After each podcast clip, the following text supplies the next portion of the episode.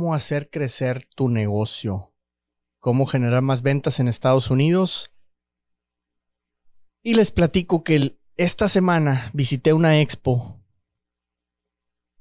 y muy pocos quisieron hablar conmigo, pero los pocos que lo hicieron se interesaron muchísimo en mi plan comercial. Soy Edmundo Treviño, esto es Conquistadores de América y el día de hoy, domingo en la noche, acabamos de cerrar una sesión con un grupo, con nuestros miembros, con los que estamos arrancando esta nueva comunidad de Conquistadores de América, en la que si a ti te interesa, te recomiendo muchísimo que vayas a nuestra página, conquistadoresdeamerica.com, y te inscribas porque solamente las primeras 100 personas obtendrán un superpreciazo increíblemente bajo. Que incluye dos sesiones, dos sesiones mensuales, donde podrá haber una tercera, una cuarta, eh, dependiendo de cuántos nos vayamos reuniendo, dependiendo de la disponibilidad de amigos, expertos en diferentes temas, pero quiero compartir con ustedes muy a detalle, pues, diferentes temas que considero muy necesario para los negocios de latinos en Estados Unidos. De y hacia Estados Unidos. Pues les platico eh, lo que estaba al inicio eh, comentando un poco. Esta semana no quiero cerrar, eh, acabamos de terminar la sesión, pero no quiero cerrar la semana sin platicarles algo que me ocurrió pues en Dallas específicamente estoy metido en el tema automotriz, representamos a varias fábricas, tenemos dos distribuidoras y me presenté a esta expo por enésima vez, he ido a muchísimas expos, a caminar como visitante, también como expositor, a buscar distribuidores en este caso. De entrada, el formato de esta expo me llama mucho la atención porque es exclusiva para fabricantes y distribuidores. Para exponer tienes que ser fabricante. Para visitarla o caminarla tienes que ser distribuidor. Y si no eres miembro de una asociación, me acabo de enterar que el billetito de entrada te cuesta 1.200 dólares. Conocí a, dos muchachos que se pagaron 2.400 dólares por entrar. Pero el hecho de entrar te garantiza que te van a tomar un poco más en cuenta. ¿Por qué? Porque pues no cualquiera paga esas cifras por ir a o visitar una expo. Bueno, el tema es que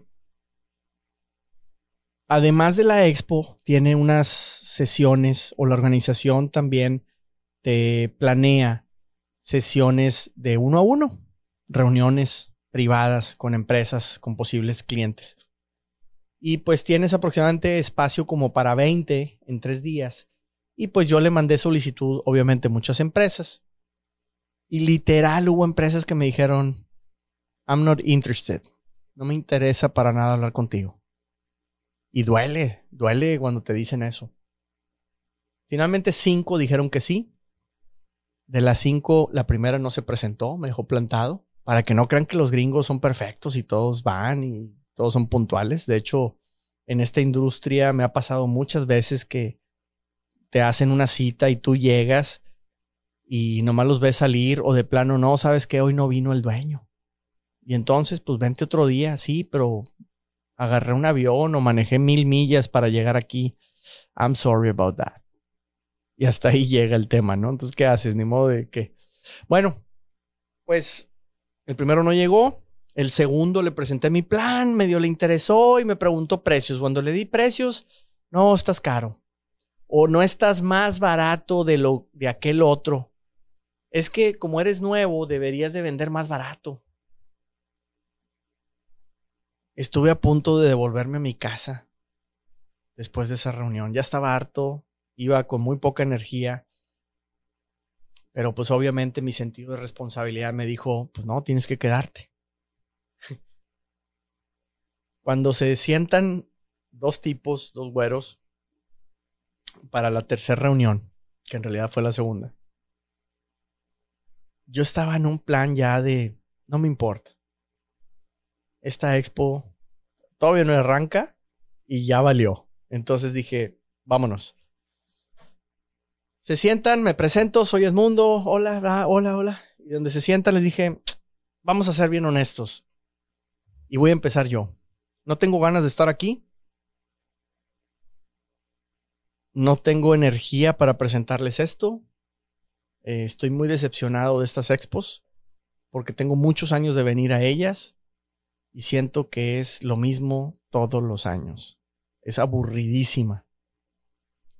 Así es que voy a intentar presentarles algo diferente. Se rieron y me dijeron, tienes toda la razón. Estas expos cada vez son más aburridas. y con eso rompí el hielo, eh, con mucha honestidad, y presento mi plan en el que no hable de precios. Les dije abiertamente, no voy a ser más barato. Nunca he podido ganar esa guerra y ni la quiero ganar. Así es que mejor escucha lo que te voy a proponer. Y les dije en qué se está equivocando la industria. Eh, vamos todos para abajo en lugar de ir para arriba. Se está sacrificando mucho la calidad de los productos. Cada vez duran menos. Eh, muchos defectos. ¿Por qué? Porque solamente barato, barato, barato y todos peleando por precio. Entonces, pues yo les dije, yo no voy a ser más barato, creo que estoy más caro en algunos casos, en otros estaré ahí, quizá con suerte en algunos sí soy eh, pues más económico, pero pues no, no me voy a enfocar en eso. Hoy vengo a hablarte de cómo pienso ser diferente. Yo no tengo el reconocimiento de marca, yo no tengo la distribución que otros tienen, la cobertura, y pues necesito ser diferente en algo. Entonces, yo te propongo una garantía extraordinaria, yo te propongo una exclusividad territorial, yo te propongo soporte técnico y yo te propongo redes sociales. Se me quedaron viendo y me decían, creo que estás dándole a varios temas que a nosotros nos interesan muchísimo. Voy a platicar brevemente. Una garantía extraordinaria para mí es aquella que ataca directamente un miedo de un cliente a comprarte. Ya lo he mencionado varias veces, creo que hay un podcast que habla específicamente de garantías extraordinarias, les recomiendo mucho que lo, que lo escuchen. Eh, de hecho, estoy escribiendo un libro, voy a la mitad. Es un libro en el que voy a eh, enumerar 100 garantías extraordinarias, 100 ejemplos de garantías extraordinarias para que tu negocio se diferencie y logre vencer a la competencia. Llevo 50. Eh, escucho sugerencias. Si tú tienes eh, algún negocio y te gustaría escuchar una idea de alguna garantía extraordinaria, mándame algún mensaje si estás escuchando este podcast y nos estás viendo por YouTube. Y pues me gustaría muchísimo complementarlo con eh, ideas que realmente les sirvan a cualquiera de los que nos están escuchando. Entonces, una garantía extraordinaria pues busca eso, diferenciarse de, la competencia. Entonces, eh, tengo un producto que ofrecemos garantía de por vida, no existe en la industria esta garantía, pues si ya la ofrecimos, obviamente es, es de mucho marketing, no es que nunca se vaya a deteriorar el producto, pues es imposible, todo tarde que temprano va a dejar de, servir, pero pues eh, con estadísticas, con, con mucho monitoreo, etcétera, pues las garantías que pagaremos serán muy pocas y las que paguemos, pues se tienen que hacer con mucho gusto porque pues nos va a servir como inversión en marketing. La gente nos va a promover por ser válida esa garantía. Otra garantía extraordinaria que prometí es garantía de venta. Si no vendes el producto que yo te voy a mandar a ti para que tú lo vendas al público, al usuario final, eh, pues te devuelvo tu dinero. Entonces, eh, pues son garantías que, insisto, nadie, nadie ofrece. Después hablé de redes sociales, las redes sociales, ¿por qué? Porque a mí me gusta pensar que me tengo que involucrar con mis distribuidores, les tengo que ayudar a vender. Muchos importadores, muchos eh, fabricantes internacionales, cuando quieren venir a Estados Unidos, piensan que lo único que necesitan es conseguir quien les compre el producto, un distribuidor o un importador. Y no es cierto, estás mal. Tú lo que necesitas hacer es que tu producto sea requerido por el consumidor final para que de esa manera el distribuidor venda y te vuelva a comprar. La orden de compra más importante no es la primera. Muchos festejan esa orden de compra y no, no es la primera. La más importante es la segunda, la tercera, la cuarta, la orden de compra recurrente.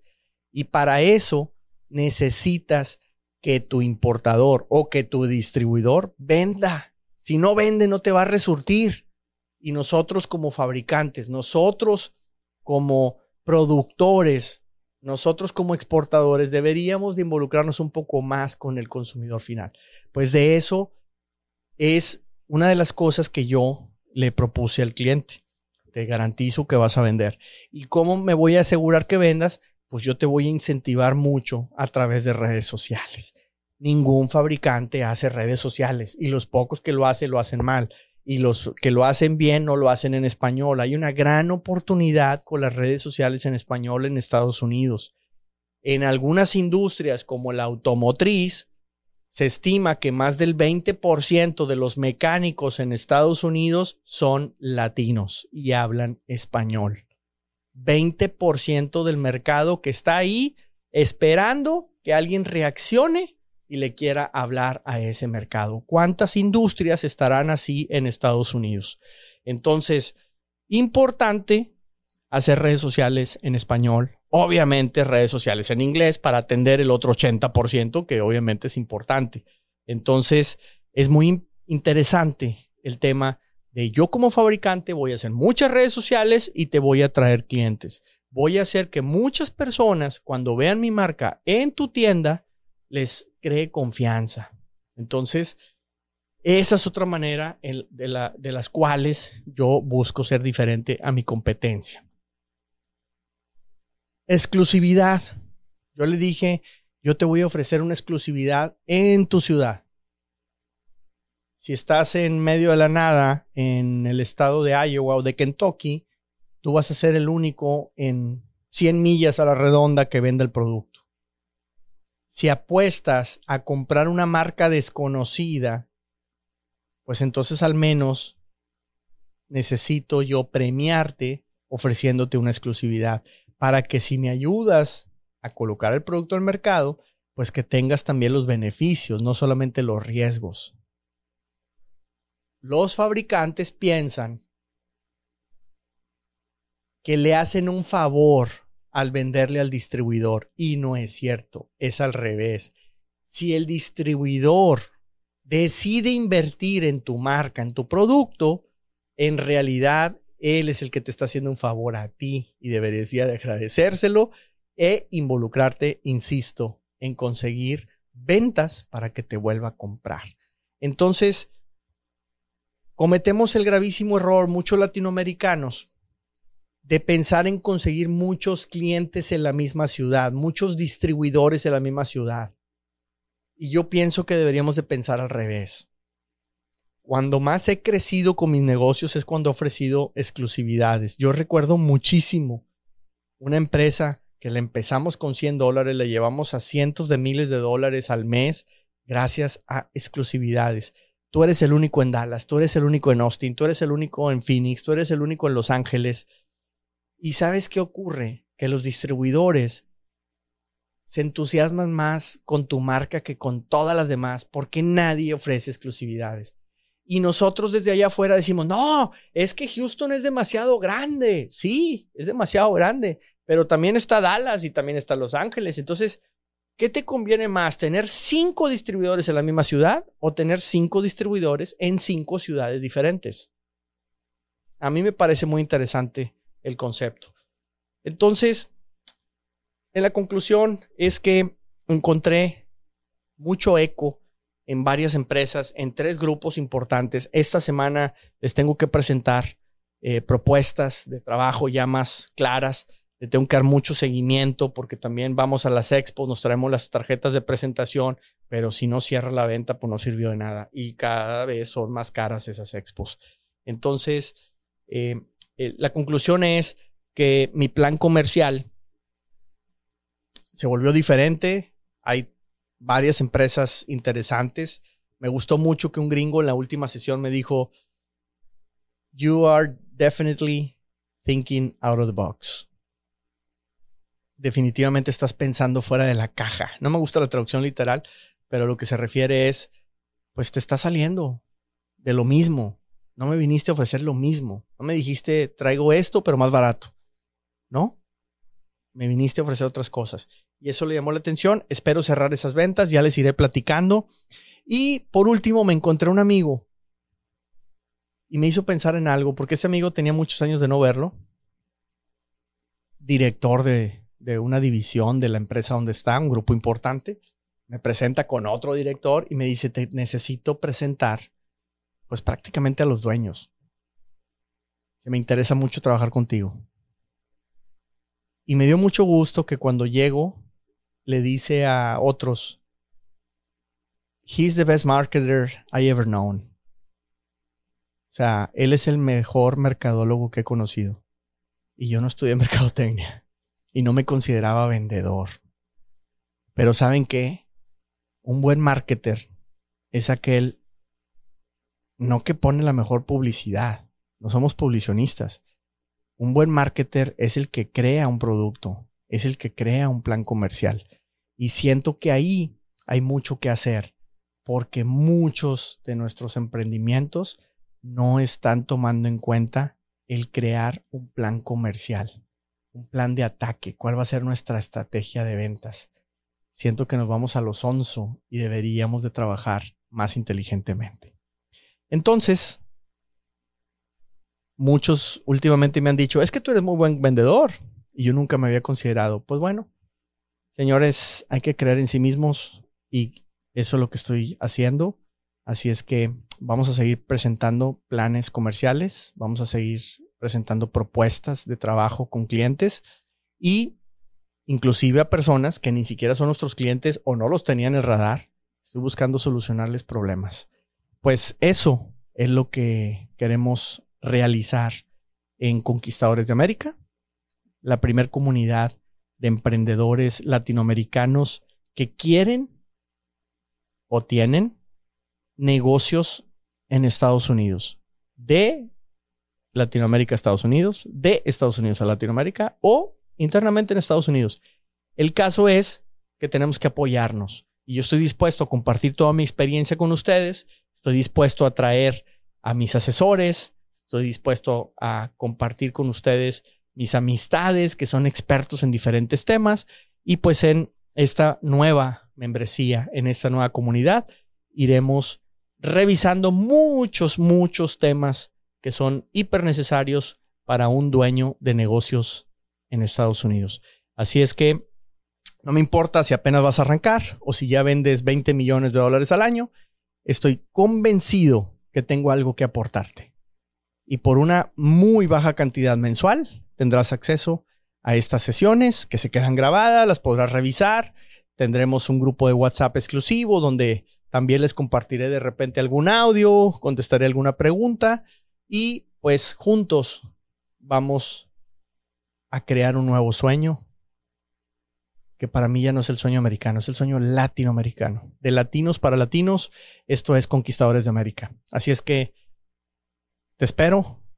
Solamente las primeras 100 personas tendrán un superprecio. Un superprecio. Ya me está viendo aquí, Dalia.